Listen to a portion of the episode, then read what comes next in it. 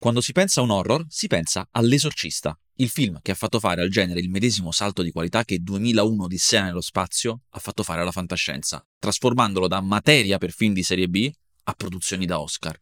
L'esorcista ha convinto il pubblico che non c'era da vergognarsi nell'avere paura e che un film terrificante poteva essere un'opera d'arte, che la paura ci connette al nostro io più profondo, Film come Misery non deve morire o Dracula di Bram Stoker esistono perché William Friedkin ha segnato per loro una strada. Il successo potentissimo di Halloween o Non aprite quella porta viene dal desiderio di attirare il medesimo pubblico di L'esorcista e la contaminazione con l'horror di film art house come Il Cigno Nero o Get Out nasce lì.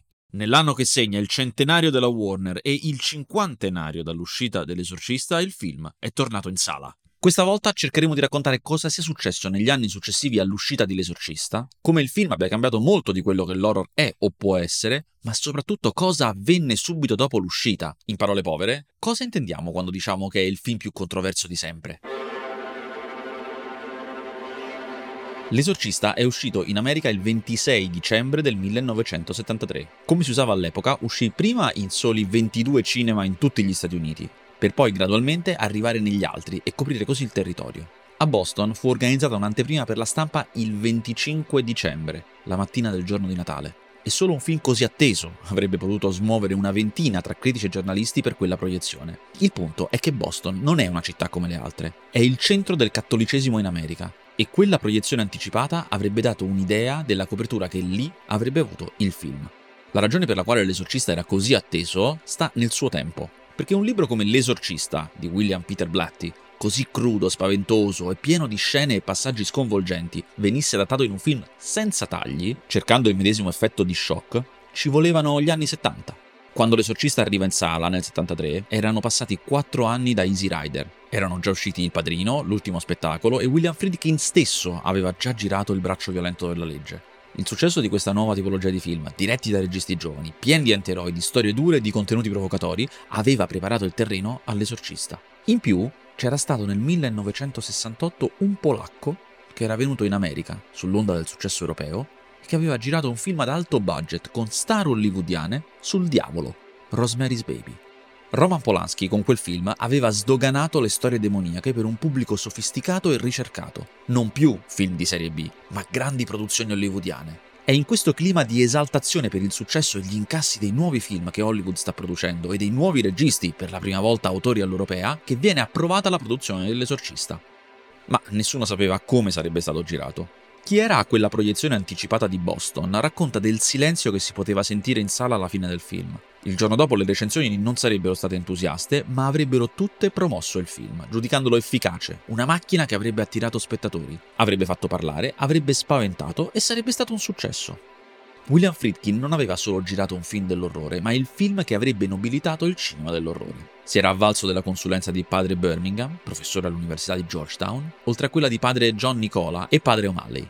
Grazie a loro aveva capito che la maggior parte degli americani non aveva nemmeno mai sentito parlare di un esorcismo. Per questo, nell'adattare il romanzo, decise di cercare il massimo del realismo possibile. Non un film di fantasia, ma uno quanto più plausibile con i piedi per terra, per mostrare realmente come potrebbe essere un esorcismo. In uno scavo archeologico nell'Iraq del Nord, un uomo anziano trova una statuetta e questa scoperta lo conduce a una più grande statua di un demone dell'antichità. Intanto a Georgetown, negli Stati Uniti, un'attrice divorziata sta girando un film ed è lì con la figlia. Quando la bambina comincia ad accusare strani sintomi, la porta dai medici, che le prescrivono cure sempre più invasive al proseguire dei disagi e all'emergere di una personalità violenta, sboccata, feroce e incontenibile. Sembra un'altra persona ed è sempre più pericolosa. Alla fine la scienza deve arrendersi e anche i medici le consigliano un consulto psichiatrico, ma forse anche uno spirituale. Il sospetto di qualcosa di metafisico diventa sempre più concreto man mano che si manifestano levitazioni, oggetti che si muovono in casa, contorsionismi e aggressioni. La donna verrà indirizzata a padre Carras, un prete che fa da consulente psichiatrico per altri sacerdoti e che si è laureato con una tesi sugli esorcismi. Non ha molta esperienza, ma il senso di colpa per non aver aiutato la madre nelle sue ultime ore lo convince ad accettare l'incarico. Dopo aver raccolto delle prove inoppugnabili della possessione, ottiene il permesso dalla diocesi per un esorcismo. ma vista la sua inesperienza nel campo, gli viene affiancato padre Merrin, il medesimo uomo che avevamo visto all'inizio avere il sentore del ritorno sulla Terra di una presenza demoniaca. Essendo padre Merrin un esorcista più esperto, i due decidono di affrontare insieme l'impresa, in una lotta titanica per la salvezza dell'anima della bambina. Giornata ideale per un esorcismo. La trama non sembra poi così spaventosa, no? Mmm, davvero? Cioè tu leggendo questa trama già ti spaventi? Beh, io- diciamo che L'esorcista è un film così famoso per essere spaventoso che non ti verrebbe da dire che la trama non è spaventosa. Però in effetti pensandoci e guardando il film, rivedendo il film, ti rendi conto che le- la parte veramente paurosa arriva dopo un bel po' e quindi è tutto giocato sulla tensione di una paura che si rivelerà, la promessa di un, di un terrore. E probabilmente questo ha giocato un po' un'economia nel attirare un pubblico che alla fine non è stato solo quello de- che all'epoca andava a vedere i film horror. Cioè, è Mhm. chiaro che, visto la fama che ha avuto, l'esorcista ha attirato in sala gente che probabilmente non aveva mai visto un horror in vita propria. Poi dalle reazioni che sono state ben testimoniate da vari video dell'epoca, anche da... Sì, si è visto che la gente era veramente fuori di testa. Sì, perché alla fine la storia della distribuzione dell'esorcista non è solo una buona storia di distribuzione, ma anche una, buona, una storia di distribuzione di un film che non era per niente facile da distribuire. Mhm, E che infatti ebbe una campagna distributiva e di marketing molto intelligente Esatto, fu e gestito anche bene. fortunata. Sicuramente. fu gestito bene sia l'uscita in sala, che poi fu gestita molto bene, come vedremo, l'uscita in non video. E quel momento storico, lo diciamo per contesto, era uno in cui la distribuzione americana stava completamente cambiando. Un anno prima dell'Esorcista era uscito Il Padrino, che era uno di quei film che iniziò a cambiare come si portano i film in sala. Sì. E due anni dopo uscì Lo Squalo, che è quello che cambiò tutto. Sì, esatto. Sì, da una parte il padrino eh, cominciò a una un tipo di serializzazione cinematografica eh, diversa, anche per il fatto che per la prima volta un film veniva diviso in parte 1, parte 2, c'è una cosa Cioè che si usava adesso... proprio il 2 nel Esatto, titolo. prima non si faceva di usare i numeri.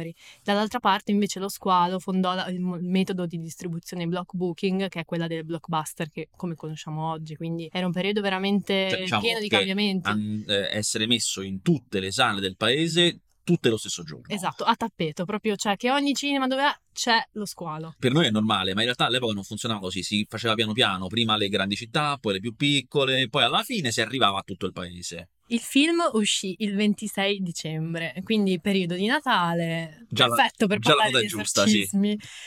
La strategia di marketing e di distribuzione si basava tutto sul giocare su eh, convenzioni e storie religiose. Per prima cosa il film fu fatto uscire, come abbiamo già detto, il 26 dicembre, quindi in pieno periodo natalizio. Messa di Natale, esorcista al cinema. Mamma mia, che giornatona! Che double bill.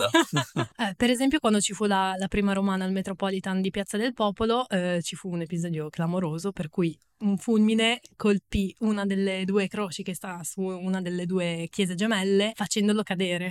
cioè, come se veramente il diavolo avesse Sì. colpito la chiesa. Una croce che stava lì da 400 anni Non è- cioè, io non ci voglio credere. e che crolla il giorno che viene presentato l'esorcista. Io riesco solo a pensare alla faccia di Friedkin quando glielo comunicano. Poi tra l'altro Piazza del Popolo, per chi non fosse esperto di cose di Roma, è anche particolarmente vicino al Vaticano. Mm, mm, mm, esatto. Questo era un aneddoto italiano, chiaramente, però in realtà ce ne sono tantissimi che appartengono alla lavorazione del film Sì. che furono anche messi in giro durante la lavorazione subito dopo, per dare quell'idea del set maledetto, eh. Per prima cosa, tutte le numerose morti che ci furono durante la lavorazione del film. Ah, alcune sono clamorose per davvero, Sì, no? Tipo il figlio di Jason Miller che mentre andava sul set ebbe un incidente in moto, ok, ci può stare come, come Ci può stare come, male- come maledizione. come maledizione, però c'è tipo un sacco di morti, magari la Sì. nonna di, di Sì, figlio diciamo di che la tizia. loro si sono giocati che nove persone legate alla produzione sono morte eh, durante le riprese. Però queste nove persone sono alle volte il fratello di Max von Sydow, la nonna di Linda, cioè poi la nonna di Linda Blair magari aveva un'età, Eh, cioè ci può esatto. anche stare. Un po' forzata, comunque rip, ovviamente rispetto. Ovviamente Rico. No, però il più bello, scusami, è quello che dice che eh, William Friedkin fece benedire eh, il set da padre Birmingham, che era uno dei padri che aveva fatto da consulente, perché probabilmente come stunt pubblicitario, no? Perché così saremo al Sì, sicuro. eh. Geniale comunque. Sì, geniale. Però poi due giorni dopo ha bruciato tutto il set. Cioè, come a dire che il diavolo è più devastante, tutto tranne una stanza. Che è quella dell'esorcismo. Quella di Reagan, esatto, dell'esorcismo. Grande, voglio crederci. E poi, e poi ce n'è una, questa è veramente clamorosa, Paul Bateson, che fa compa- una comparsa nel film L'infermiere con la barbetta, fu poi arrestato nel 79 perché era veramente un serial killer. È il serial killer di omosessuali che- a cui poi lo stesso Friedkin si è ispirato per il suo film Cruising. Questo da, da No. far rabbrividire, veramente. Sì, perché ti chiedi chi è più diabolico, il demonio che ha fatto in modo che Paul Bateson stesse là o Friedkin che poi ci fa un film su questo? No, non lo so, è tutto molto contorto. Beh, ovviamente il film fu osteggiato da gruppi religiosi di ogni tipo e. Friedkin, e Friedkin sfruttò questa, questa- questa cosa. Secondo l'idea per cui non esiste una cattiva pubblicità, Mm. Friedkin sfruttò le proteste dei gruppi di opinione religiosa che ovviamente andavano contro il film e quindi diede, diciamo, un palco a queste persone, un palco fittizio, ma magari anche degli spazi veri e propri, per eh, far dire la loro a, a chi era contro il film. Cioè per creare la controversia, Esatto. perché se ne parlasse di più, che poi è incredibile perché L'Esorcista è veramente un film profondamente cattolico, Sì, cioè un film che afferma la forza della vera fede. Esatto, lui ti dice esiste il male, quindi esiste anche il bene. Sì, ma soprattutto la mamma e la figlia vivono un, un divorzio, non sono sposati. Mm. Ci sono, tu puoi intravedere tutta una serie di ragioni che il film dà perché proprio lei è stata posseduta. Mhm, esatto, ma sì, mi sembra palesemente un disagio psicologico profondo di questa ragazza che viene traslato secondo un'idea metafisica. Beh, il film quindi, dato anche questo grande sforzo di marketing, ebbe buon successo, anzi notevole successo. Incassò 2 milioni di dollari in 30 cinema nella prima settimana. Cioè, Diciamo- immaginatevi l'America quanti pochi possono essere 30 cinema per il territorio americano. Esatto. Saranno tipo uno per stato, ma neanche perché sono 50 gli stati, quindi meno di uno per stato. E poi fu un record vero e proprio per un film rated R e un horror e questo record verrà battuto solo nel 2017 da Hit parte 1. Alla fine, poi l'incasso totale dell'esorcista è stato di 200 milioni, che traslato, sì, in soldi di oggi sono 1,2 miliardi. E considerate una cosa, che Top Gun Maverick, che è stato un grandissimo successo, Sì. pazzesco, ha incassato 1,4 miliardi, ma la differenza è che Maverick ha fatto 1,4 miliardi nel mondo, l'esorcista 1,2 solo negli Stati Uniti. Grandissimo. Ed è, quindi potete capire, è al nono posto dei più grandi incassi di sempre di tutti i generi se eh, li si aggiusta con l'inflazione. Dell'esorcista non esiste solo una versione negli anni, come molti film, ha avuto tante versioni. E la Sì. cosa però molto interessante è che essendo un film difficile da maneggiare, un film insomma sensibile, diciamo. Certo, controverso, pieno di scene, Sì, insomma, ecco. difficili. Mm. La storia delle sue versioni parla anche di che rapporto abbiamo con eh, i vari tipi di visione. Mhm. cioè quella al cinema, quella nel home media, cioè quando ti compri il VHS all'epoca o il DVD, Mhm. e poi quella nella televisione. Sì, esatto. Perché come si capisce, ancora negli anni 70 e lungo tutti gli anni 80, quando poi l'esorcista arriva in televisione, il cinema era il luogo in cui si andava per essere provocati, in cui c'erano i contenuti più estremi, in cui si potevano vedere le cose che non si erano mai viste. Mentre invece sia in maniera minore l'home video che poi proprio i canali televisivi Broadcast. Esatto, no, erano qualcosa di molto diverso. Che poi il fatto che ci siano così tante versioni ci parla anche di eh, vari step della cinefilia rispetto a- all'esorcista, cioè proprio l'idea di trovare in ogni versione diversa qualcosa di diverso e del dire ah io ho visto questa versione, ah questa scena che fa parte di... ed è questo gran parte del motivo per cui l'esorcista è diventato un cult, il fatto di avere così tante versioni. Giusto, che hanno giustificato nuove visioni, nuovo pubblico. Sono sostanzialmente quattro, anche se poi le vere modifiche sono nella terza edizione. Allora, c'è la prima, quella originale, che è già di per sé il director's cut, perché Sì, esatto. eh, Friedkin aveva il, il final cut, quindi è quella teoricamente finale. Però, siccome anche William Peter Blatty, che è lo scrittore del romanzo e poi co-sceneggiatore, una personalità molto forte, hanno avuto, come dire, Diversi da, com- sì, da combattere, quindi non erano sempre in accordo su come tagliarlo. Tant'è che poi nel 98 per l'uscita del DVD c'è stato eh, un primo cambiamento. Friedkin ha consentito a cambiare il finale che aveva un po' modificato. Lui stesso, Friedkin, quando si trovò a dover introdurre il film per una proiezione per l'Academy, pochi anni fa, nel 2018, raccontò una storia che dice molto del rapporto che ha avuto con Blatty e molto di questo carattere di Friedkin non proprio malleabile. Io e Blatty non eravamo d'accordo sul montaggio originale. Ho tagliato almeno 12 minuti di scene. Perché lo mostrai ad un produttore della Warner che se ne uscì con dei suggerimenti molto calzanti, spiegando come alcune scene non facevano che ripetere qualcosa di già detto. Inizialmente non gli diedi nemmeno retta, pensai, ma chi è questo? Io ho vissuto con questo film per più di un anno, ho vinto un Oscar e questo pretende di dirmi a me come montare il mio film. Però poi a casa ci ho pensato meglio e il giorno dopo ho cominciato a provare i suoi suggerimenti in sala di montaggio e pensai che alla fine era un film migliore così. Tra le varie cose cambiò anche il finale, tagliò una coda finale che aveva l'esorcista e lo mandò in sala così, senza dire niente a nessuno. William Peter Blatty scoprì tutti questi cambiamenti vedendolo al cinema, cosa che, diciamo, ha creato un dissapore tra i due che è andato avanti anni. Questa versione del 98, che è solo per un video, eh, contiene il finale originale un pochino più lungo, una, diciamo una piccola coda che poi si è tenuta anche nelle altre versioni ed è quella che c'è tuttora, in cui l'investigatore, diciamo, stabilisce una relazione col nuovo prete che è arrivato. Esatto che secondo me si poteva tranquillamente tagliare, però va bene, ok. Io sono sempre per i film più corti. Eh. Beh, ma stavano già pensando di fare il sequel lì, eh. cioè stavano mettendo l'idea per dire dai, facciamo un nuovo esorcista. Ma quella veramente diversa è eh, quella del 2000, che poi fu rimessa in sala, riportata in sala perché rimette eh, quei 12 minuti che lui aveva tagliato. Sì, esatto, nella versione del 2000 ci sono diverse cose inedite. Per prima cosa le scene più terrorizzanti, almeno per il pubblico dell'epoca, che era eh, tutta la parte in cui Reagan viene esaminata dai medici 12, che è una parte veramente lunga e che spaventò moltissimo, soprattutto nella parte in cui le fanno la, la TAC e, e, si vede del sangue che spruzza dal collo di, di Reagan, una roba che cioè, per il pubblico dell'epoca era fuori di testa e faceva molta paura. Quindi quella parte lì. Poi parte ancora più importante la famosa spider walk, cioè quando Reagan scende dalle scale all'indietro in modo veramente terrorizzante. Tra l'altro, quella scena in particolare fu al centro di alcune controversie tra quella che faceva la controfigura di Reagan, perché tutte le scene di possessione nel film sono fatte da una controfigura, essendo Lina Blair una minorenne, non potevi certo farle fare delle robe, insomma,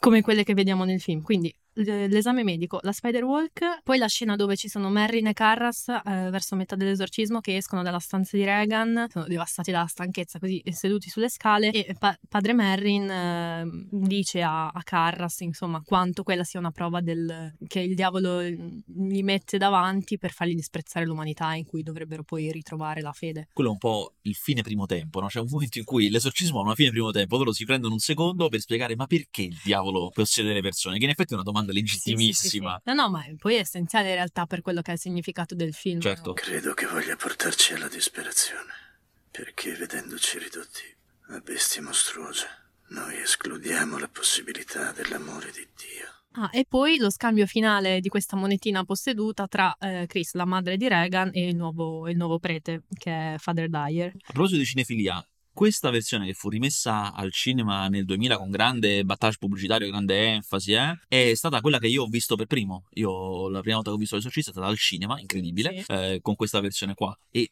devo dire, non mi fece grande paura, perché comunque ero un po' abituato ad altro. Ah, poi, questo su, dal punto di vista narrativo. Invece, da, dal punto di vista degli effetti visivi, ci sono altre aggiunte tre in particolare. Allora, per prima cosa la faccia di padre Carlos sovraimpressa in una finestra nella stanza di Reagan. Due, i flash della faccia del demone con la faccia bianca eh, durante tutto il film per diverse volte. E poi i flash frame invece di Pazuzu, la statua, quella che vediamo all'inizio nella parte di Rack. Sì, insomma, sono tutti piccoli inserti, piccole aggiunte, piccole cose che devo dire alcuni funzionano parecchio. Mm. Non avevo mai notato, perché poi chiaramente eh, ho rivisto questo film prima di registrare questo podcast, che a un certo punto in cucina, mentre Ellen Burstyn Martin sta, si sta muovendo in cucina la notte, c'è un piccolo riflesso del demone. Quelle sono, devo dire, sono cose che funzionano tantissimo. Sì, sì, ma sono comunque piccolezze. Ecco, sì, minuscole. A... Proprio una cosa da cinefili. Questa era la version you've never seen, quella del 2000. Tutte queste aggiunte di 12 minuti nella versione inglese si chiamano The version you've never seen e in italiano l'esorcista versione integrale. Poi ce n'è un'altra, la eh, Extended. Extended Director's Cut che del in... 2011. E praticamente è la stessa cosa, possiamo dire. Eh? Hanno rimosso uno di quei piccoli flash di Pazuzu, ma insomma, bene o male, diciamo che la versione che si trova oggi, che vediamo oggi e che è possibile noleggiare ovunque, è la You've Never Seen o versione, versione integrale. integrale. Ok, ci siamo. Abbiamo fatto chiarezza in questo caos. In tutto questo poi c'è anche il fenomeno della stampa intorno all'esorcista, che chiaramente aveva capito un po' il fenomeno che arrivava, ma poi quando ha visto questo successo così strano, incredibile e queste reazioni mai viste, l'ha cominciato a cavalcare. Ora, i primi che arrivano, come sempre, sono i critici. Dio li abbia in gloria. I veri antagonisti di tutta questa storia. Sì, è vero. C'è Joe Dante, che è un famoso regista, ma all'epoca faceva il critico, che è uno dei pochissimi che ha capito veramente subito tutto e scrisse, lo citiamo proprio in testa, che l'esorcista rappresentava qualcosa di diverso da qualsiasi altra avesse mai visto e si era detto convinto che sarebbe diventato un classico del cinema dell'orrore. Beh, ci ha visto lungo Porca Giudante, miseria. diversamente Eh, da altri. Esatto. Eh, rapidamente possiamo dire che in molti l'avevano giudicato negativamente, per esempio il New York Times, che disse uno sproloquio sull'occulto con grotteschi effetti speciali. Sì, infatti. Wow. Sì. Cioè, ok. Rolling Stone, che dice che è un film pornografico religioso che tenta di rifarsi a Cecil B. DeMille, che aveva fatto un film demoniaco, ma insomma, chiaramente niente di simile. E, attenzione, già un po' Roger Ebert, che anni dopo, nel 93, disse che era uno dei film migliori del suo genere, ma nel 1973 aveva dato una buona spiegazione del fatto che, ancora prima che il pubblico lo vedesse, quindi quando l'avevano visto solo i critici, aveva capito che era un film che veramente scioccava e che questa cosa non era comune per il cinema. Nello specifico scrisse: Durante la visione del film non ci sono dubbi, solo l'esperienza. Proviamo shock, orrore, nausea, paura e una punta di speranza mal riposta. Questo film non rimane sullo schermo, è un assalto frontale. E poi fa questa notazione che a me mi fa morire perché è verissima. Max von Sydow è passato attraverso così tante crisi religiose e metafisiche nei film di Bergman che sembra quasi appartenere al terreno di battaglia teologico come John Wayne appartiene ai cavalli. Grandissimo. Grande, eh, wow, questa è critica. Anche ai suoi estremi, la visione di Friedkin fornisce l'impressione di essere, alla fine, una forma di escapismo cinematografico e non una maniera di confrontarsi con la vita reale. C'è una linea sottile che separa le due cose e l'esorcista sa dove si trova e si posiziona un millimetro al di qua. Cioè, ovviamente lui dice nella forma di escapismo. Mhm. Ma se Ebert è uno che sa essere duro, qui non è stato particolarmente duro, c'è una critica americana che invece quanto a durezza Sì, la nostra famosissima ormai per questo podcast, Pauline Kael, che abbiamo citato veramente in tutte le puntate. Noi ogni volta che la citiamo lei parla male di un grande film della Sì, storia sì, del cinema. Cioè, ci serve proprio per dire, guarda, all'epoca non capirono, ma eh, poi... Mm. E quindi citiamo Pauline Kael. Che con l'esorcista è andata veramente pesante. Sì. E scrisse, il film adatta con fedeltà il libro di Blatti, e non è un complimento. Bam! Così, subito. È un film ottuso, senza nessuna traccia di divertimento. Vabbè, voglio anche vedere, cioè ti devi divertire, nel senso mi angoscio. Vabbè, andiamo avanti. Lo spettatore può finire anestetizzato dai colori salmastri e dalla generale bruttezza con cui il film è concepito. Mi sto sentendo male. Come film, L'esorcista è un fenomeno troppo brutto per essere preso alla leggera. La sua seriosità gotica appartiene alla classe di quelle storie da inserto domenicale della Hearst, Che è una società che fa magazine settimanali, Mhm. periodici. che parlavano di archeologi e la scoperta di tombe e maledizioni sulla loro testa. E tutto questo si inzuppa nella vita delle persone. Un critico non può combattere tutto ciò perché tutto questo lavora al di sotto del livello conscio. Come si esorcizza l'effetto di un film simile? Non si può. L'industria del cinema è fatta in modo che anche uomini senza nessun gusto o immaginazione possano avere un'influenza incalcolabile. Questa frase finale è una botta di quelle, mamma Wow. mia. Eh, Pauline Kael, cioè, pur mh, dando dei giudizi che magari sul film in sé rimangono nell'epoca, cioè, alla fine il suo, il suo forte è che ci vede sempre Porca lungo miseria. sull'industria, sulla- sullo spettatore soprattutto, cioè, fa dei ragionamenti che alla fine, per quanto puoi non essere d'accordo, Sì, sì, sono veramente wow. Invece il grande Stephen King, eh, in Dance Macabre, fa tutto un ragionamento che non ha niente male su quello che veramente racconta questo film al di là della paura. Mm, Sì, una lettura diciamo generazionale e storica sull'esorcista. Sostanzialmente eh, dice che il film eh, parla dello scontro generazionale che eh, diciamo era in corso nell'America degli anni 70, quindi parliamo del Vietnam, parliamo di quel tipo di scontro lì. E disse specificamente: Il film e il libro parlano in teoria degli sforzi di due preti di esorcizzare un demone da una ragazza chiamata Regan, interpretata da Linda Blair. In buona sostanza, però, questo è un film sul mutamento sociale che arriva improvviso. È un modo molto raffinato di iniziare a parlare dell'esplosione giovanile della fine degli anni 60 e dell'inizio dei 70. Un film per tutti quei genitori che provavano un senso di terrore e agonia riguardo l'idea di stare perdendo i loro figli senza capire come o perché stesse accadendo. Una grandissima lettura. Sì. Similmente lo storico David J. Scull eh, ha come costruito un corollario a queste osservazioni di Stephen King, dicendo che il film diventò una maniera di esorcizzare pubblicamente non tanto il diavolo, ma più i sentimenti di genitori confusi e le responsabilità degli anni del Vietnam, quando, almeno da un certo punto di vista conservatore, una generazione di figli dalla bocca larga, alimentati dalle droghe e dagli atteggiamenti violenti, stavano rendendo impossibile la vita degli adulti. Cioè la controcultura, la ribellione, eh, vista però da- dai genitori conservatori. Esatto. Woodstock come posseduta dal diavolo, potremmo riassumere. Prego, ti absolvo. Ma se c'è una cosa bella, È la critica italiana. è l'accoglienza italiana. Allora, ci siamo, fatti, sì, ci siamo fatti un giro sui giornali dell'epoca, proprio di quei mesi del 74, perché in Italia è uscito nel 74, Mhm. ovviamente se esce nel dicembre 73 in America, sicuramente 74 in Italia, Mhm. e abbiamo trovato alcune cose eccezionali. Prima di tutto, Alberto Albasino, grandissimo intellettuale, aveva capito una cosa dall'Italia, tra l'altro, all'epoca perfetta sulla distribuzione e fece sul Corriere della Sera un articolo, adesso vi leggo il titolo del sommario, che in un certo senso spiegava come stava cambiando l'industria. Il titolo era La macchina per fare esorcisti e padrini e il sommario dice L'industria della celluloide cerca di produrre degli eventi prima ancora che dei film. Lo spettacolo che, indipendentemente dal suo valore, tutti devono vedere, perché gli altri ne parlano. L'attuale produttore vuole il progetto colossale e non accorda pubblicità e distribuzioni efficaci a pellicole d'arte che poi magari invece vincono il Festival di Cannes. La descrizione tipo del cinema negli anni 2000 2023. Cioè, Esatto, esatto, cinema commerciale versus... sì, come è cambiato il cinema commerciale, esatto. Invece da un lato più critico proprio, il critico titolare all'epoca del Corriere della Sera era Giovanni Grazzini, Mhm. che era stato attivo tra il 61 e il 90, e scrisse Non siamo svenuti e nessuno fra noi ha vomitato. Film infantile e irritante per la sua totale mancanza di fantasia. Il pubblico è ancora una volta la vittima, come accadde col padrino, di una gigantesca campagna pubblicitaria che ha avuto come complice involontaria tutta la grande stampa, intesa a creare l'isterica attesa di un'opera in cui dovrebbe trionfare la moda della stregoneria. Beh, insomma, per gli stessi motivi di Arbasino, però al contrario. certo, Quando invece il film, realizzato senza nemmeno grandi mezzi, è soltanto una zuppa di vecchissimi arnesi spettacolari, usati per sbigottire un pubblico di infima cultura e labili nervi. Tutto quello che la critica oggi non fa, dare addosso al pubblico. Poi sbaglia totalmente la valutazione del budget, che il cavolo po- poveri mezzi. Sì, esatto, vabbè, poi eh, vecchissimi arnesi spettacolari, ma dove? Cioè che era una roba all'avanguardia. Sì, sì, assolutamente. Vabbè, poi spoilerà tutto. Tutto fino alla morte del prete alla fine, cioè di, di- di padre Carras. Voleva farsi odiare Grassini. Belzebù, incarnatosi nella piccola innocente, riflette i più decrepiti modelli satanici, quali custodisca una tradizione che vede il male soltanto nel delitto, nel comportamento blasfemo, nell'oscenità e nell'offesa alla madre. E il dramma del giovane prete, che avendo un complesso di colpa per non aver assistito la vecchia madre, si sente sconvolto quando Reagan parla con la voce di lei. Si rivela un artificio romanzesco, scelto nel disperato tentativo di dare un minimo di spessore psicologico a una storia da fumetti ferroviari e signore di gracile carattere. Oh, non si capisce se poi alla fine gli è piaciuto o no, eh. Infatti, ma chissà. Vabbè. La cosa che mi impressiona è che in tutte queste ricerche che abbiamo fatto su articoli italiani ricorre tantissimo il nome Belzebù. Cioè, era una roba che si usava proprio Facciamo filologia della lingua italiana. Negli anni 70 del si- demonismo. si, si diceva molto.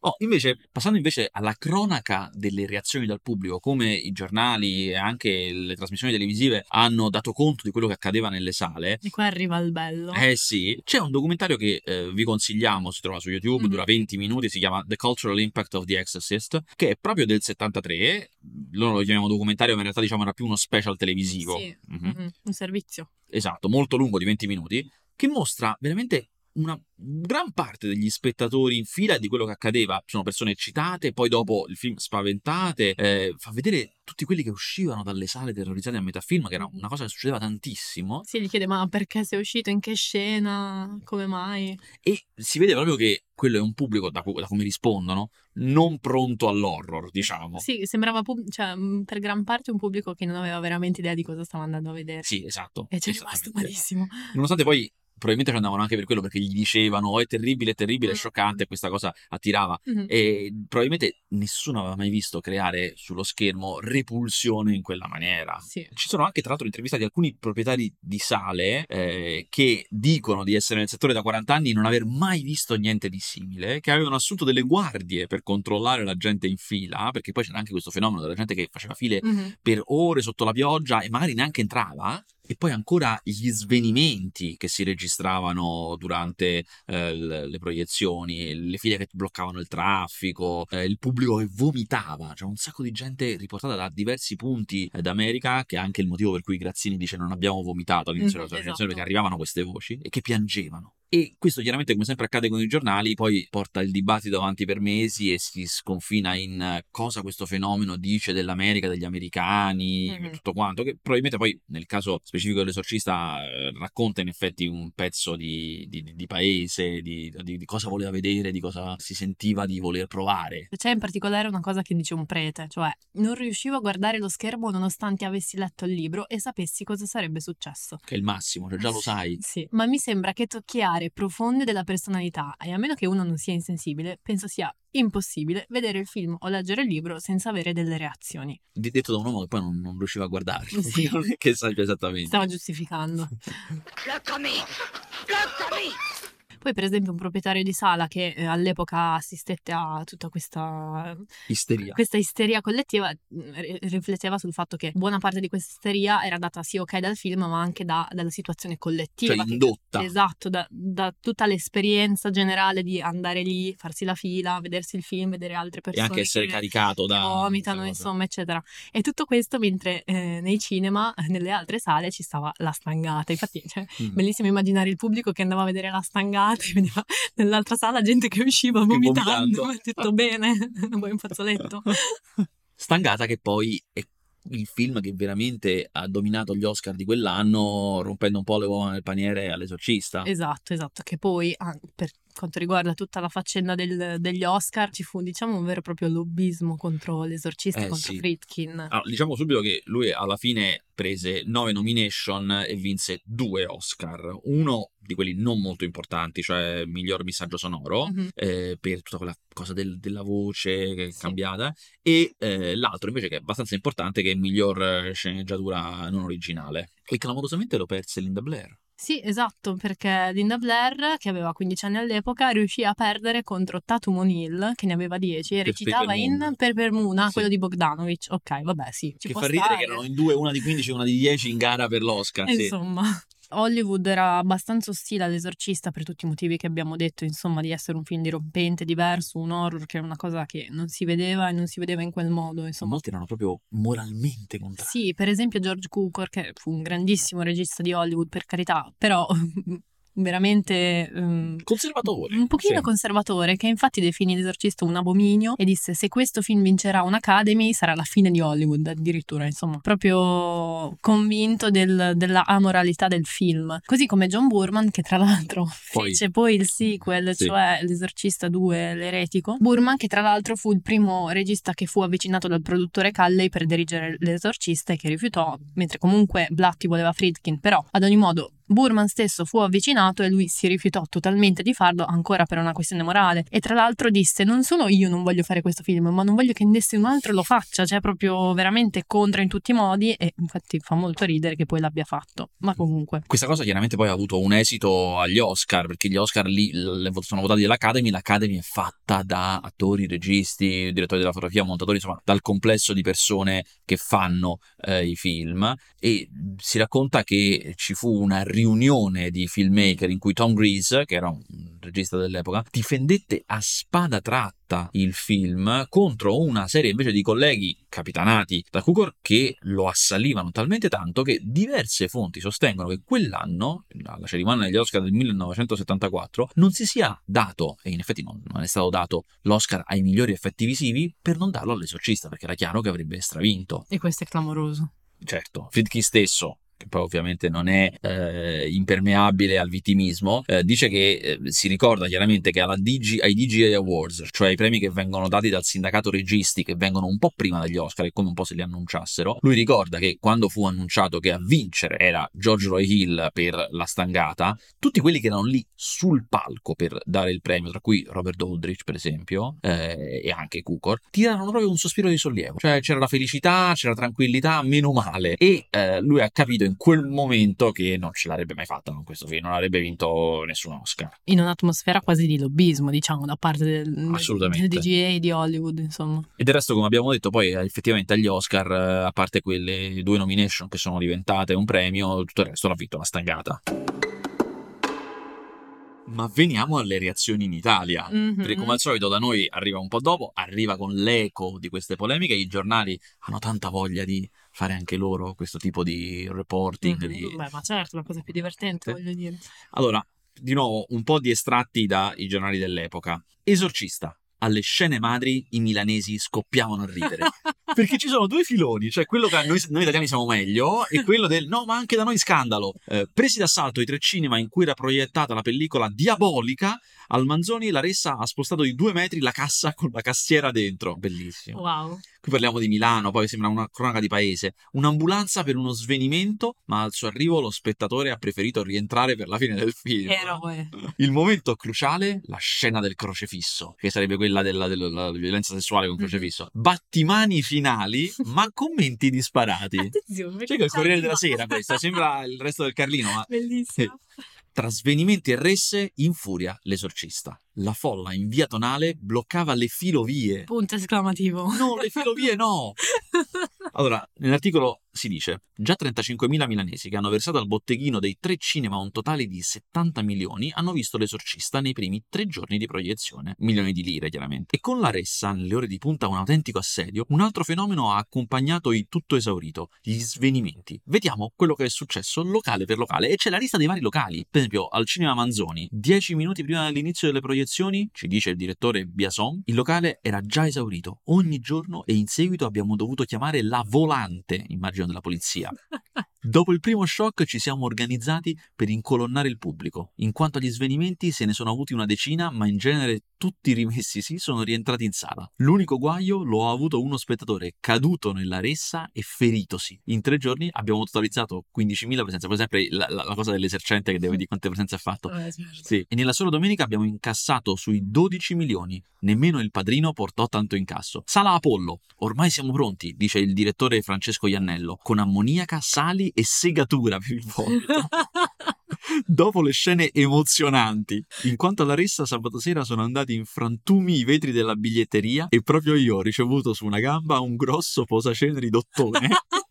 Comunque, con l'aiuto dei carabinieri abbiamo fronteggiato la situazione. Hanno fatto incassi però anche i borsaioli che hanno fatto sparire una quindicina tra borsette e portafogli. No, vabbè, ma è incredibile. Ma queste situazioni oggi, cioè, per dei film, ma quando le rivedi, bellissimo. Cinema tonale. In un locale di 700 posti, dice il direttore Lasagna, abbiamo avuto 8871 presenze nei tre giorni. Non avevamo mai visto una cosa simile. Spaventoso. La folla bloccava nei momenti cruciali il traffico delle filovie al centro della via tonale ed è arrivata di corsa la forza pubblica. E tre, tre volte che arriva la forza pubblica. Avevamo rinforzato il servizio e abbiamo abbassato le saracinesche perché abbiamo ben 24 lastre di vetro alla porta d'ingresso. Chi è entrato allo spettacolo del 17 ieri aveva fatto una fila anche di due ore. In quanto agli svenimenti, certe scene ce ne hanno dati 4 o 5 in un colpo solo. Questo era Milano. Invece Roma Titolo Svenimenti a Roma. A Roma, l'altra città in cui ieri era dato in prima nazionale L'Esorcista, il film era proiettato in ben 5 locali. eh, Ressa, vetrine in frantumi al maestoso e durante la proiezione qualche scena di isterismo da parte di spettatori impressionabili. Sono stati contati da un quotidiano oltre 40 svenimenti, più di uomini che si afflosciavano in silenzio che di donne, le quali si sentivano mancare dopo aver urlato di paura. questo sessismo. anche- veramente. Poi un grande classico italiano. Pronta con Lo Sessa, una risposta italiana. Stella Carnacina, nipote del famosissimo gastronomo, sarà la protagonista del film Lo Sessa, una pellicola che viene annunciata dai press agent della casa di produzione come la risposta italiana all'esorcista. Ecco appunto Stella Carnacina in due immagini di scena, pubblicate dal settimanale Novella 2000 di questa settimana. La giovane attrice, pur di interpretare questo film, ha accettato che i truccatori la rendessero di una bruttezza orripilante. Lo Sessa è la storia di una studentessa circuita dal demonio nel convento in cui si è recata per i suoi studi. Il maligno ha le forme di un affascinante novizio. Bellissima la versione italiana. Quanto italiano. Mamma mia. No comment. Povera Stella Carnacina che si è imbruttita ma non è servito a niente. Mamma mia. Il mio preferito. E poi ce n'è uno incredibile. Titolone a tutta pagina. Una maga lo ha visto. Anche a Milano queste cose accadono. Ma veniamo al dunque, cioè perché l'esorcista fa così paura proprio nei modi specifici in cui Fritkin ha inquadrato le cose, reso gli effetti speciali e soprattutto anche la parte audio che sono essenziali a- allo stesso modo. Per quanto riguarda il visivo, Fritkin era determinato a eh, ottenere il realismo. Cosa Che vuol dire realismo? Ha fatto la vera differenza, cioè Esatto. cercare di non mettere, che poi non si trova nei sequel, cioè di no, non avere cose fantastiche, ma tutte cose, grandi virgolette, plausibili. Esatto, è quello che un po' caratterizzava l'horror horror eh, più, diciamo, degli anni 70-80, cioè l'avere degli effetti speciali pratici, no? Esatto. I veri e propri props, come si dice. E quindi quello che voleva ottenere Friedkin, che lui chiamava First Generation Look, come l'ha ottenuto? Filmando effettivamente tutto ciò che accadeva, quindi non ci sono effetti speciali resi in post-produzione. Tutto quello che vediamo è stato effettivamente filmato e impresso sulla pellicola, quindi... ma- Accadeva sul set. Esatto, accadeva sul set. Quindi in effetti come hanno fatto tipo la testa che gira a 360 gradi? Beh, la famosissima testa che gira a 360 gradi fu resa attraverso, diciamo, c'era questo manichino di gomma del corpo e poi questa testa mm, con un calco in vetroresina che era eh, la testa che si muoveva, muoveva gli occhi e la bocca e eh, permetteva di fare questo, questo giro a 360 gradi, che poi è diventata un- una cosa che è stata usata. L'hanno inventato loro ma poi si è usato Esatto. lo standard. Esatto, esatto. E invece una cosa che oggi sicuro si farebbe col digitale è la camminata a ragno con cui lei scende dalle scale. Esatto, che quella fu resa attraverso dei cavi, diciamo, che tenevano la, la controfigura e che infatti poi quella scena non fu eh, messa nel film, nella, per- nella prima versione theatrical, ma nelle versioni successive perché poi in CGI furono cancellati questi cavi Perché si vedevano, vedevano, eh, perché esatto. si vedevano. Poi come avevamo detto per questa scena ci fu tutta una diatriba su chi fosse veramente tra le attrici a fare questa, questa scena che poi finì con eh, insomma mh, denunce varie e, e cose. Perché la Friedkin. contorsionista diceva che sono io, che sto- sono quella veramente posseduta perché sto nella maggior parte delle scene. Esatto. E Friedkin rispose contando i terri- diabolico, contando i frame che sono 133, ovvero 6 secondi totali. Sì, esatto. Poi un'altra cosa, il freddo. Praticamente durante le scene appunto dell'esorcismo nella camera di Reagan, Che si La- vede il respiro. esatto, che si vede il respiro, eh, sem- molto semplicemente la temperatura della stanza era bassissima, quindi c'era veramente freddo e quindi si creava Quando si dice l'effetto... farlo per davvero, perché avevano Esatto. preso i condizionatori dei ristoranti. Esatto, quelli che ti sparano a mille d'aria condizionati, quindi insomma faceva veramente freddo. E poi E poi c'è famosa... il friedkinismo, Esatto. cioè quando lui prende e comincia a menare tutti. Esatto. Eh, era già successo sul set del braccio violento della legge che aveva brutalizzato Gene Hackman e non si sono più parlati i Mhm. due. E anche qui eh, ha schiaffeggiato eh, il padre O'Malley eh, poco prima di dire azione, quindi di far partire la scena per poi avere quelle espressioni allucinate che spesso hanno gli attori. Stessa cosa quando a padre Carras gli finisce in faccia il vomito eh, di Reagan all'attore che è Jason Miller, non gli aveva detto che il vomito sarebbe finito in faccia e Ma quelle sul petto. ma sul petto, esatto, e quell'espressione disgustata quindi è autentica. Sì, autentica. E questo per quanto riguarda il visivo. Poi c'è tutta la parte del sonoro, in cui di Mhm. nuovo il film ha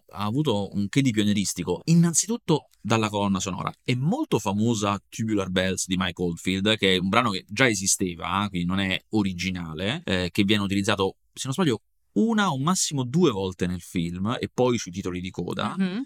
Eh, ma in realtà la vera colonna sonora è eh, Polimorfia di Penderecki, che è un compositore polacco, e Polimorfia è un brano, anche questo non originale, già esisteva, che è mh, quel tipo di musica, mi perdoneranno i più esperti, ma che a un orecchio non esperto suona rumorosa, che è fatta molto di dissonanze, Sì, che non è melodica. sì esatto, di armonie violente. Mhm.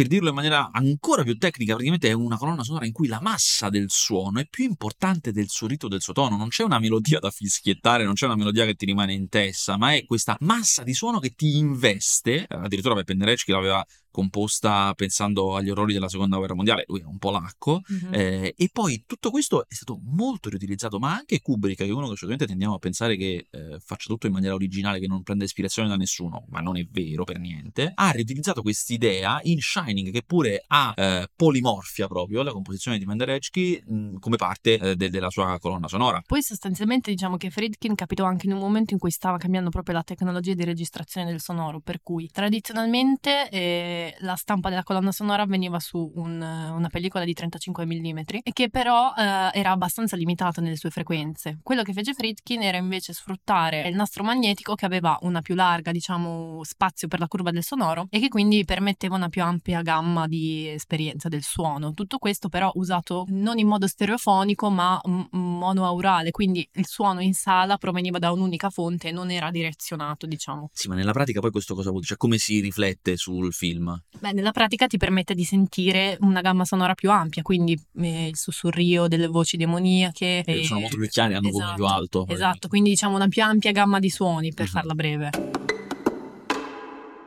Un successo come quello dell'esorcista, per forza, deve avere un sequel. Certo, devi sfruttare la proprietà intellettuale. Non esiste. esatto. E ci hanno provato in tantissime maniere lungo i decenni. Sì, sì, ma per almeno, cioè fino ad oggi, tra l'altro, che poi. eh, Tra poco è in adesso- uscita l'esorcista del credente di David Gordon Green. Esatto, esatto. E hanno fatto veramente diversi sequel, due prequel, adesso li, li, li snoccioliamo, però il fatto è che comunque a riassumere tutto quello che diremo, tutti questi sequel e tutti questi prequel sono veramente dei grandissimi fallimenti e, e ci parlano di questo tentativo veramente ostinato di eh, ricreare l'universo e le emozioni del primo esorcista senza mai riuscirci. Poi ognuno in una direzione diversa. Esatto, ognuno in una direzione diversa, poi parleremo anche del- delle commedie che invece hanno fatto un lavoro molto diverso, mm, per certi versi molto più intelligente sull'esorcista. Però alla fine mm, possiamo riflettere benissimo sul fatto che il successo dell'esorcista continua ad essere quello del primo film, cioè a, a voler ritornare a quello originale e a tutte le sue versioni, diciamo quelle delle diverse versioni integrali, meno integrali, DVD, insomma,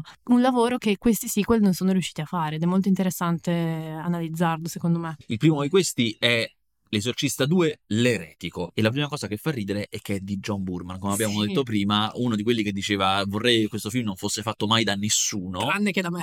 Esatto, e poi lui ha fatto il sequel. L'ha fatto John Burman e non William Friedkin, perché Friedkin non ne voleva sapere di fare un sequel, ma eh, William Peter Blatty, che era l'autore del romanzo e co- co-sceneggiatore dell'esorcista, invece aveva i diritti e quindi eh, poteva autorizzare la Warner a fare un nuovo film. Sì, cosa che è molto diversa da oggi, che i diritti, diciamo, di questi franchise adesso sono delle grandi produzioni e non sono dei Esatto. singoli autori. Mentre invece scrivono. all'epoca gli autori avevano i diritti eh, per, per poter finan- finanziare o eh, autorizzare nuovi Sì, sequel. sì, è un potere contrattuale molto diverso. Molto diverso. Questo film è genericamente considerato bruttissimo. Friedkin, che prende sempre le cose con sportività, lo definisce il peggior film di tutti i tempi. Wow, grande.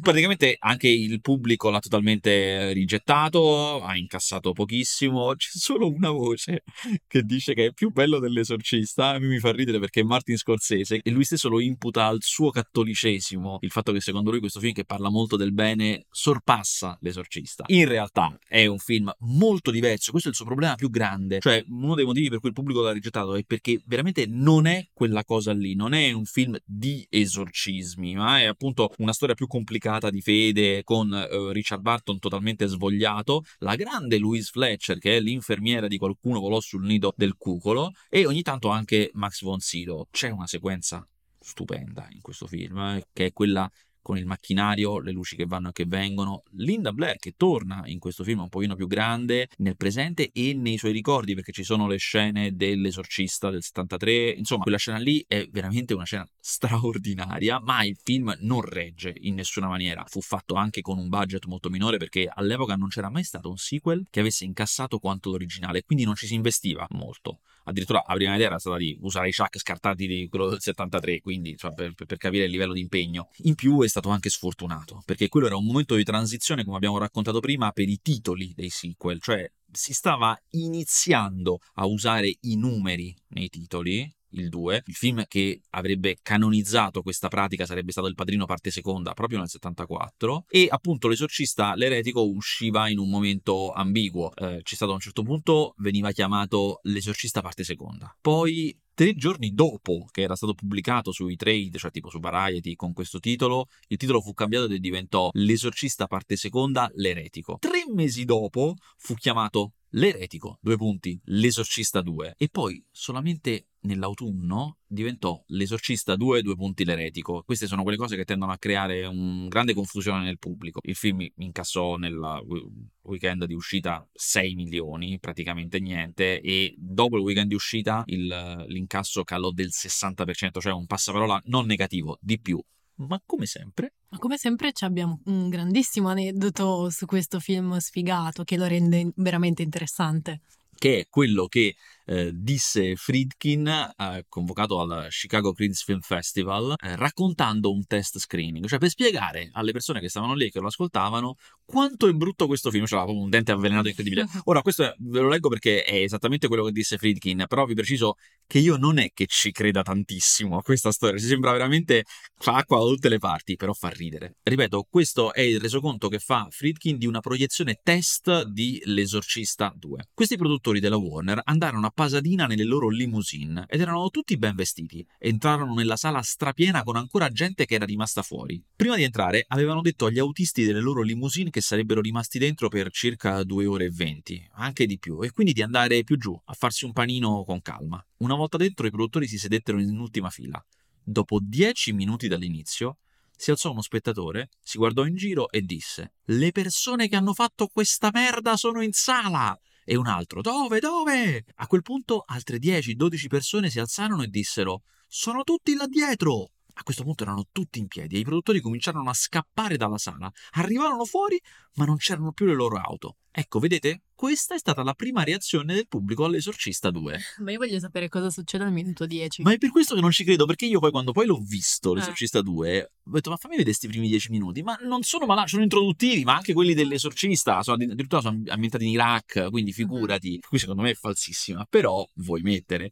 Comunque, la recensione peggiore in assoluto non l'ha fatta di questo secondo film, non l'ha fatta un critico, l'ha fatto un esercente, un proprietario di cinema, che disse all'epoca i cinema per questo film hanno bisogno di due code, una per vendere i biglietti e un'altra per dare i rimborsi. Bellissimo. Amen.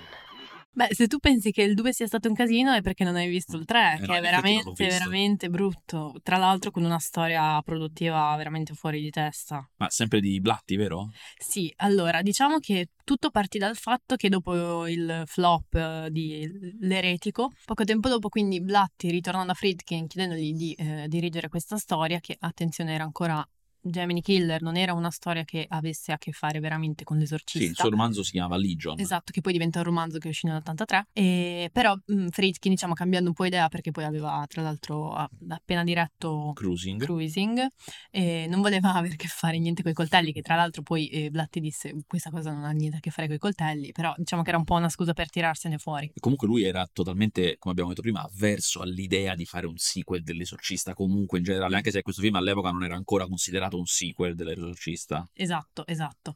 E Friedkin lesse poi la sceneggiatura che scrisse Blatti, eh, tratta da questo soggetto di eh, Gemini Killer, e ne rimase entusiasta. Mhm, Per poi concludere, però, ok, è bellissima, però non ha niente a che fare con l'esorcista. Esatto. Quindi Blatti scrive il romanzo, il romanzo esce nell'83, diventa un bestseller e quindi gli si avvicinano due case di produzione, una la Morgan Creek e l'altra la Carolco, che erano entrambe molto intenzionate a realizzare un film. Blatti scelse la Morgan Creek perché Carolco voleva metterci a tutti i costi Regan McNeil, quindi il personaggio della ragazza posseduta e mm, sarebbe Proprio stato veramente sì. esatto, rimettere di nuovo l'esorcista, la storia dell'esorcista al centro. E, e quindi Blatti offrì la regia niente poco di meno che a John Carpenter, il quale era entusiasta di questa sceneggiatura. Tuttavia, Carpenter stesso si tirò indietro quando fu chiaro che lo stesso Blatti voleva dirigere il film e tra l'altro il contratto eh, con la Morgan Creek, che poi appunto fu quella che produsse il film, eh, il contratto prevedeva che eh, il film lo dirigesse Blatti che era il detentore dei diritti. Insomma, veramente un gran Ah, casino, sì. ma ci stiamo per arrivare in fondo. Quindi sostanzialmente questo film viene prodotto da Morgan Creek, diretto da Blatti e tratto da questo Gemini Killer e quindi questa storia non ha niente a che fare con l'esorcista. Sì, però poi la Carolco, che è la società che non ha fatto, non ha prodotto il film, si è rifatta, Sì, si è rifatta realizzando la parodia chiamata Riposseduta. che è uscita poi nello stesso anno. Sì, con Linda Blair, tra l'altro. Sì, e il grandissimo Leslie È il Nielsen. grandissimo Leslie Nielsen. La produzione del film fu veramente faticosa, disastrosa, non stiamo ad andare nei dettagli, però insomma fu veramente un flop, anche perché poi, cioè, io che il film l'ho visto ti posso dire che è girato veramente male, cioè perché Blatti abbia diretto questo film io veramente non me ne capacito, perché sembra una pallottola spuntata con eh, un po' di eh, soprannaturale. Certo, Ma- era anche fatto con quattro lire perché la Morgan Creek, questa era una delle ragioni per cui Friedkin aveva rifiutato, era una società indipendente, comunque. Vabbè, questo poi non giustifica veramente il No, modo certo. osceno in cui è girata, montata, recitata, veramente, veramente brutta. Fa ridere che questo film poi diventa il sequel, uno dei sequel dell'esorcista solo da un certo punto in poi della sua lavorazione. Friedkin stesso ha detto a Blatti, guarda, se si chiama Legion, questa sceneggiatura è ottimo, però se si chiama L'esorcista 15 anni dopo fa veramente schifo perché non c'entra nulla. Lo stesso, alla fine, lo girarono e lo chiamarono l'esorcista. Anzi, all'inizio credo dovesse chiamarsi l'esorcista 1990. Sì, una cosa del genere, L'esorcista 1990 ha avuto diversi titoli, L'esorcista 15 anni dopo, eh, L'esorcista Legion e poi eh, William Peter Blatty The Exorcist 3, che è poi la- il nome che è finito, insomma, ufficiale. Addirittura però c'è anche una director's cut che si chiama William Peter Blatty's Legion, cioè le, hanno levato l'esorcista dal Sì, titolo. vabbè, veramente un gran casino questo Esorcista 3. Tutto poi per avere degli incassi veramente irrisori. Come era chiaro. Weekend apertura da 10 milioni e chiuso a 40 milioni, niente. Niente, insomma, tanta fatica per nulla. Ma se pensate che L'Esorcista 3 sia una produzione caotica, è perché non avete ancora sentito parlare della produzione del prequel dell'Esorcista. Cioè, più va avanti, peggio è. Peggio è, perché del prequel esistono due versioni, con due registi diversi. Allora, sostanzialmente che succede? La Morgan Creek, sempre loro, volevano fare un prequel, perché qualcuno, cioè lo scrittore William Wisher, che aveva anche fatto la sceneggiatura, collaborato alla sceneggiatura di Terminator 2, aveva avuto l'idea che mancava una parte di racconto, cioè che cosa è successo a padre Merrin, che sarebbe Max von Sydow, in Africa, quando lo vediamo all'inizio, perché si menziona che lui ha fatto degli esorcismi in Africa, quindi che sono questi esorcismi, come è nata la sua avventura da esorcista e quindi in questo senso fare un prequel africano. Il regista scelto, siamo nel 2001, eh? il regista scelto è il grandissimo John Frankenheimer e per fare Padre Merrin giovane ci dovrebbe essere Liam Neeson a quel punto. Solamente che un anno dopo, nel giugno, anzi per essere precisi perché poi sarà importante, il 5 giugno del 2002, John Frankenheimer si ritira dal progetto per questioni di salute. Il 6 luglio muore a 72 anni. A questo punto, dopo Frankenheimer, viene approcciato un altro regista, la lavorazione era un po', la- diciamo, la pre-produzione era già partita, che è Paul Schrader. Paul Schrader rivede la sceneggiatura che era già stata rivista da John Frankenheimer, quindi siamo alla terza riscrittura. Chiaramente Schrader, regista calvinista, molto interessato alle questioni religiose, sembrava anche una scelta molto appropriata. Lui aveva capito che bisognava totalmente fare un'altra cosa rispetto all'esorcista di Friedkin, infatti scambia, non è più una bambina a essere posseduta, ma è un bambino, che poi fa ridere perché nel romanzo originale di Blatty era un bambino e Friedkin l'ha fatto diventare una bambina nel film, e soprattutto scambia il fatto che questa possessione cura il bambino, non lo fa peggiorare, lo fa migliorare, anche se poi in una maniera demoniaca. E anni dopo Schroeder, capendo e ammettendo il fatto che il film è stato un disastro, ha spiegato l'errore. Quando hai un ragazzo che sta sempre meglio, hai sottratto all'horror il suo motore principale, perché l'orrore si basa su una persona innocente che viene tormentata mentre l'orologio ticchetta. Noi non avevamo più un innocente tormentato, avevamo un innocente che stava sempre meglio e puoi fare quello che vuoi, puoi inventarti quello che ti pare e qualsiasi effetto sonoro che ti pare a quel punto. Non sarà mai un meccanismo horror veramente efficace. Tra l'altro, a quel punto era passato molto tempo, Liam Neeson non era più disponibile, quindi fu scelto Stellan Skarsgård, che è una grande scelta, funziona benissimo nel film.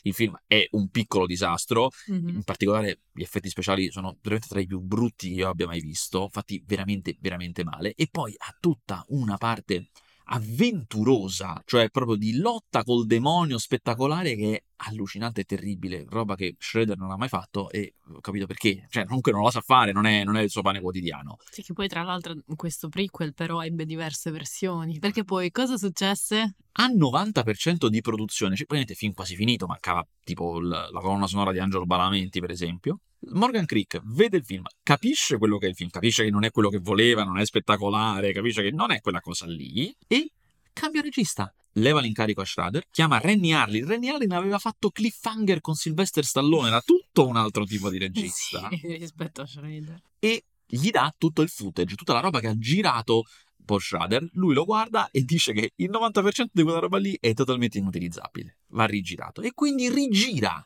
Rigira il film e ne fa un altro, quindi di questo film esiste la versione A e la versione B. Ne fa un altro che sarà poi quello che uscirà in sala e eh, William Wisher, che era lo sceneggiatore che aveva avuto l'idea di fare questo prequel, quello da cui era iniziato tutto, racconta che, che lui è andato a una proiezione di questo film e il suo commento è stato eh, fu molto strano, non mi è piaciuto per niente, era un po' esagerato. E poi, ma che cazzo c'entravano i lupi mannari?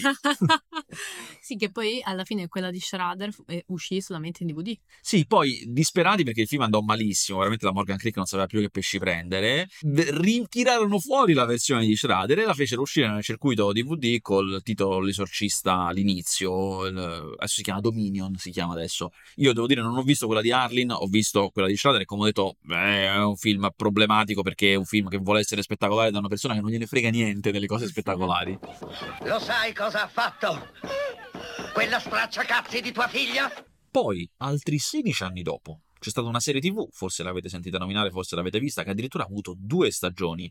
Io ho visto qualche episodio. Come sono? Mamma mia, quanto è brutta! È una serie di Fox del 2016 che si chiama L'Esorcista. È un sequel diretto ma è proprio una seriaccia scritta male, girata peggio, svogliatissima, però ha avuto addirittura due stagioni. Secondo me il fatto che ha avuto due stagioni racconta più che altro della peak television, di quel momento Mhm. incredibile in cui si produceva qualsiasi cosa. Beh, poi contando che era il 2016 era l'anno in cui diciamo è esplosa la serialità streaming degli OTT, quindi piattaforme come Netflix. eccetera. Assolutamente. Tant'è che è fatto abbastanza noto che alla 20th Century Fox c'era molto entusiasmo per questa serie, ma non perché fosse vista da qualcuno, ma perché gli serviva per posizionarsi. Mhm. Poi c'è invece The Devil and Father Amort, che io non ho visto, tu l'hai visto. Stava a Venezia qualche anno fa. giusto? Sì, e finalmente abbiamo raccontato di tutti i film in cui William Friedkin non vuole avere a che fare, e Mhm. invece questo è fatto da Friedkin. È un documentario che Friedkin ha fatto e ha presentato a Venezia diversi anni fa. È una vera e autentica follia. Allora, Perché? Perché padre Gabriele Amort è il, adesso è morto, ma all'epoca era il più grande esorcista del Vaticano. Effettivamente, Friedkin va a documentare alcuni esorcismi di padre Amort che aveva 1500 anni in quel documentario, cioè una persona veramente anziana, cioè esorcismi fatti da seduto, capito? Così. E li documenta lui con una videocamera senza un direttore della fotografia, capito? Andando lui personalmente, Friedkin, che pure aveva 79 anni, cioè anche lui è. Per cui devo dire che ci sono dei piccoli momenti di maestria Friedkin nel creare tensioni in questi esorcismi fatti nel tinello, cioè roba veramente antispettacolare per Mhm. niente. E ha un finale che non ha nessun senso con eh, Friedkin che sostiene, si mette lui stesso nel documentario e sostiene a un certo punto mentre girava di essere finito in chiesa e che di aver avuto un'apparizione del demonio in chiesa che gli voleva prendere il materiale del documentario ma lui ce l'ha fatta. Sì, no, cioè siamo tra realtà e finzione ovviamente, ma era fatto molto maldestramente, mi ricordo che ne uscii pensando, vai, cioè l'hai sparata grossa, ufficialmente no, grazie. L'esorcista sicuramente ha fondato un filone cinematografico che è appunto il film di esorcismo. Non che non ce ne fossero prima, tipo da- già dal 1927 in un film di De Mille c'era una scena di esorcismo come c'era anche in altri film, insomma non stiamo ad elencarli tutti. Però dal 1973 e dal successo dell'esorcista è poi nato un vero e proprio filone di film che a partire da quella canonizzazione del genere, quindi con tutte le figure, i topos, i luoghi, le situazioni, hanno sfruttato quell'ondata lì. Soprattutto lui mette in scena un preciso rituale di esorcismo che è eh, quello il rituale romano si chiama della, della Chiesa Vaticana del 1614 poi ratificato in varie volte ma insomma quello è un tipo di rituale eh, molto preciso che diventa il rituale del cinema al cinema si fanno sempre così gli esorcismi Esatto, esatto. non solo l'impatto è stato così forte chiaramente che ci sono stati molti film di esorcismo specialmente tra il 74 e il 77 proprio l'exploitation Mhm. la gente proprio diceva di essere posseduta, c'erano più, più persone che dichiaravano di essere possedute in quegli anni influenzate. Fino ad oggi, se dovessimo arrivare fino ad oggi, quelli seri, eh, quelli mh, di- che hanno incassato, perché chiaramente i film si fanno perché incassano, diciamo possiamo dire che ci sono Il Presagio, che è quello con, con Gregory Peck, che poi è stato rifatto nel 2006, c'è Amityville Horror, che è del 79 ed è stato rifatto nel 2005, Stigmate, quello con Patricia Arquette, eh, c'è L'esorcismo di Emily Rose che è uno dei più belli del 2005, L'ultimo esorcismo, spoiler, non è stato l'ultimo, e poi c'è Il rito con Anthony Hopkins che è una vaccata incredibile, The Possession nel 2012 e l'avete, lo ricorderete, quello dell'anno scorso, L'esorcista del Papa con Russell Crowe, che è tutto un altro meriterebbe un podcast a parte. Però secondo me la cosa più interessante sono le imitazioni, cioè que- subito dopo l'esorcista, quei film che imme- come l'ossessa, Mhm. il film italiano, quei film che hanno voluto capa- capitalizzare quel successo immediatamente dopo, fatti, diciamo, alla in, fre- in fretta. so. Beh, per esempio il primo è Chi sei del 1974, su cui anche Red- Roger Ebert si sprecò a scrivere qualcosa dicendo che era mal recitato, la possessione sembrava essere passata attraverso il sistema di ventilazione e la pellicola essere, le- e la pellicola essere stata essa stessa posseduta. Wow. E tra l'altro ovviamente fu citato per plagio Che poi causa per plagio che, che fu vinta, perché effettivamente era uguale. Le ragioni, cioè diciamo le, le scene, le cose uguali che loro dicevano, Erano tipo la levitazione, il vomito verde, la voce bassa e demoniaca, i mobili che si muovono e volano. cioè insomma. tutte cose uguali. Sì, ok. Questo proprio tra l'altro incredibile, uscì nel 74 e L'esorcista è uscito nel dicembre 73, Mm. cioè fatto veramente al volo. Mhm. Poi, sempre nel 74, altro film fatto veramente al volo, Abby, la storia di una donna posseduta, che è... Punto esclamativo. Giusto. Che è Black Exploitation. Black Exploitation sono quei film eh, fatti per afroamericani con afroamericani, solitamente a basso budget, questo veramente a basso budget, considerato dagli esperti di Black Exploitation uno dei peggiori film della Black Exploitation di sempre. Era la storia di un, di un cardinale e di un archeologo, eh, di- ah, un demone africano ovviamente che possiede la figliastra di uno dei due, ma l'idea geniale è che l'esorcismo finale, quello proprio no, la, la- la scena apice, si svolge sulla pista da ballo di una discoteca. Cioè. Poi c'è invece un'imitazione turca chiamata Seitan che replica scena per scena il film. Una cosa che facevano in Turchia, rifacevano uguale i film. E rubando proprio sia la musica che gli effetti speciali dall'originale, quindi proprio un... un- Anche lì causa legale che arriva immediatamente. Sì. Poi c'è stato I turbamenti sessuali di Maddalena, sempre 74, eh, che è un film tedesco di Walter Boss, eh, che come avete capito dal titolo italiano, aggiunge tutta una patina di sesso, eh, molto diciamo da quattro soldi. Chiaramente per questa ragione arrivò anche in America, andò anche abbastanza bene in America. Poi c'è Il Maligno del 75 di Robert Fuest, cioè La casa dell'esorcismo di Mario Bava. Esatto, Mario Lamberto Brava e anche Alfredo Leone sono tre registi, con Telly Savalas, Elke Sommes e Silva Coscina. E Generazione Proteus del 77. Ecco, questi sono, sempre italiano, eh, di Donald Cammelli. Questi sono i, eh, quelli fatti immediatamente dopo. Mhm. Nel nome del Padre, del Figlio e dello Spirito Santo. Anche questi, vabbè, hanno avuto un loro piccolo successo. Però poi alla fine della fiera, lungo gli anni, visto che anche i sequel e i prequel non sono stati poi così visti, Mhm. in realtà è qualcos'altro che ha portato avanti, eh, ha fatto proseguire la mitologia dell'esorcismo. Sì, che è la commedia, nello specifico la parodia. La parodia che è un terreno spesso bistrattato, ma che a livello di, eh, diciamo, mh, portare avanti mh, certi filoni o certi film nel tempo attraverso modalità anche più oblique che possono irrorare la cultura in modo molto più diretto e pervasivo. Le parodie, insomma, hanno fatto un lavoro sull'esorcista che nessuno di questi altri film ha fatto. ma non solo anche proprio portare avanti i luoghi comuni del genere, che poi è quello che si Esatto, prende in giro. Esatto, esatto, perché poi la parodia cosa- di lavoro cosa fa? Prende gli elementi stereotipici di un film o di un genere e li porta allo sfinimento, li esagera, canonizzandoli. L'esorcista poi, per, i su- per la sua stranezza, la sua particolarità, si prestava tantissimo. Immediatamente, subito, il Saturday Night Live, la trasmissione comica americana, fece immediatamente la parodia con Richard Pryor eh, e si trova su YouTube, è abbastanza divertente. Finiscono lui e il prete più esperto. Lui sarebbe il prete timoroso che ha paura, non vuole fare l'esorcismo, è il prete più esperto. Con lui finiscono a menare la bambina perché è insopportabile.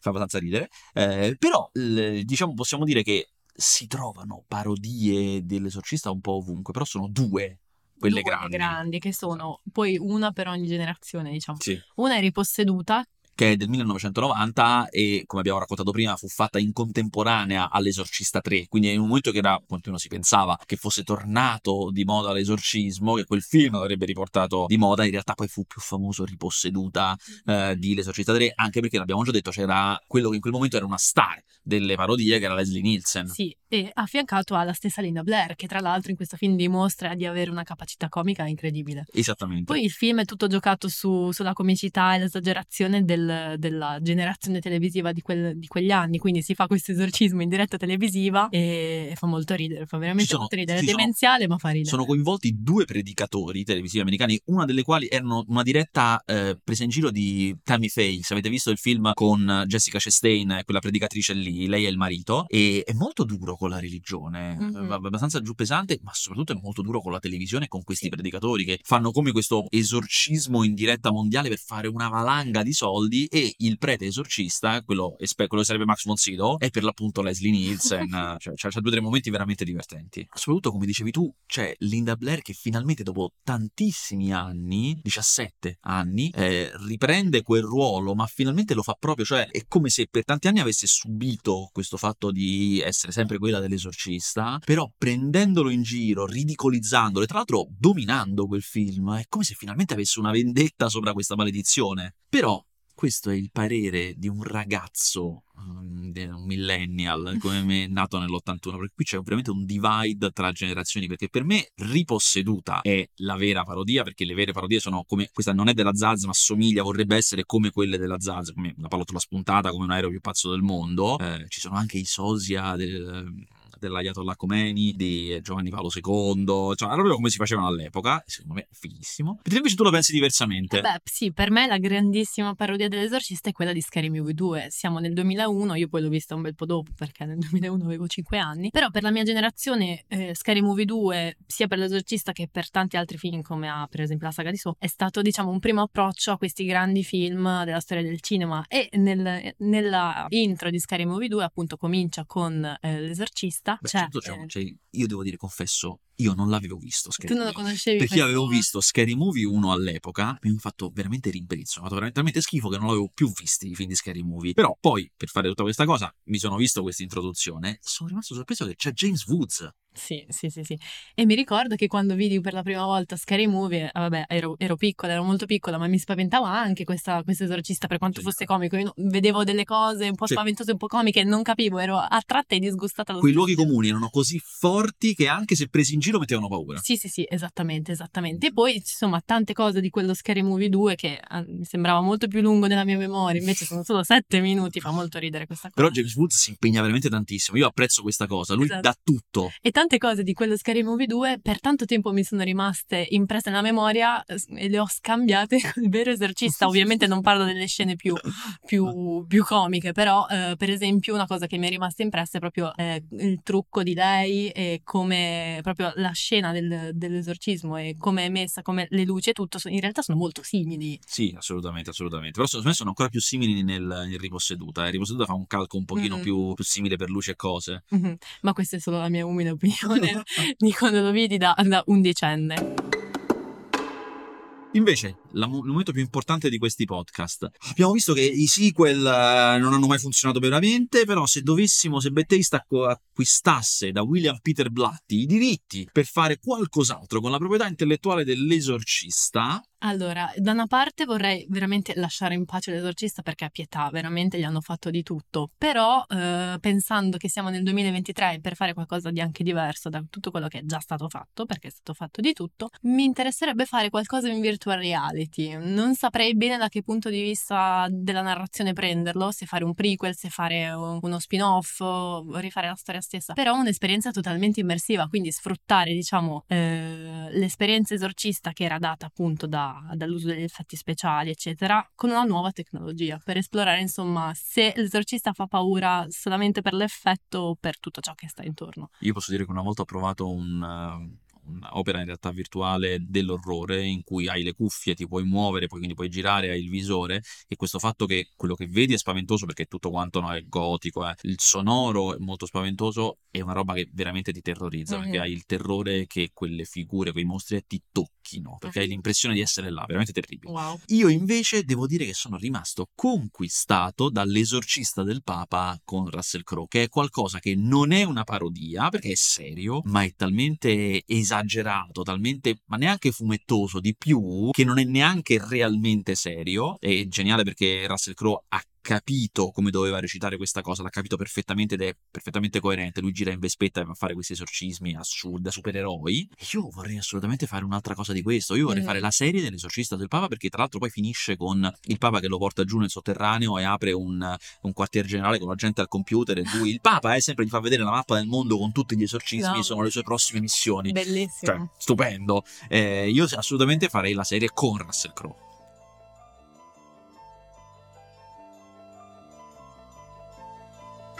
A Cult Story è un podcast ideato da Bianca Ferrari, scritto e condotto da Bianca Ferrari e Gabriele Gnola e prodotto da Gabriele Gnola per bedtaste.it.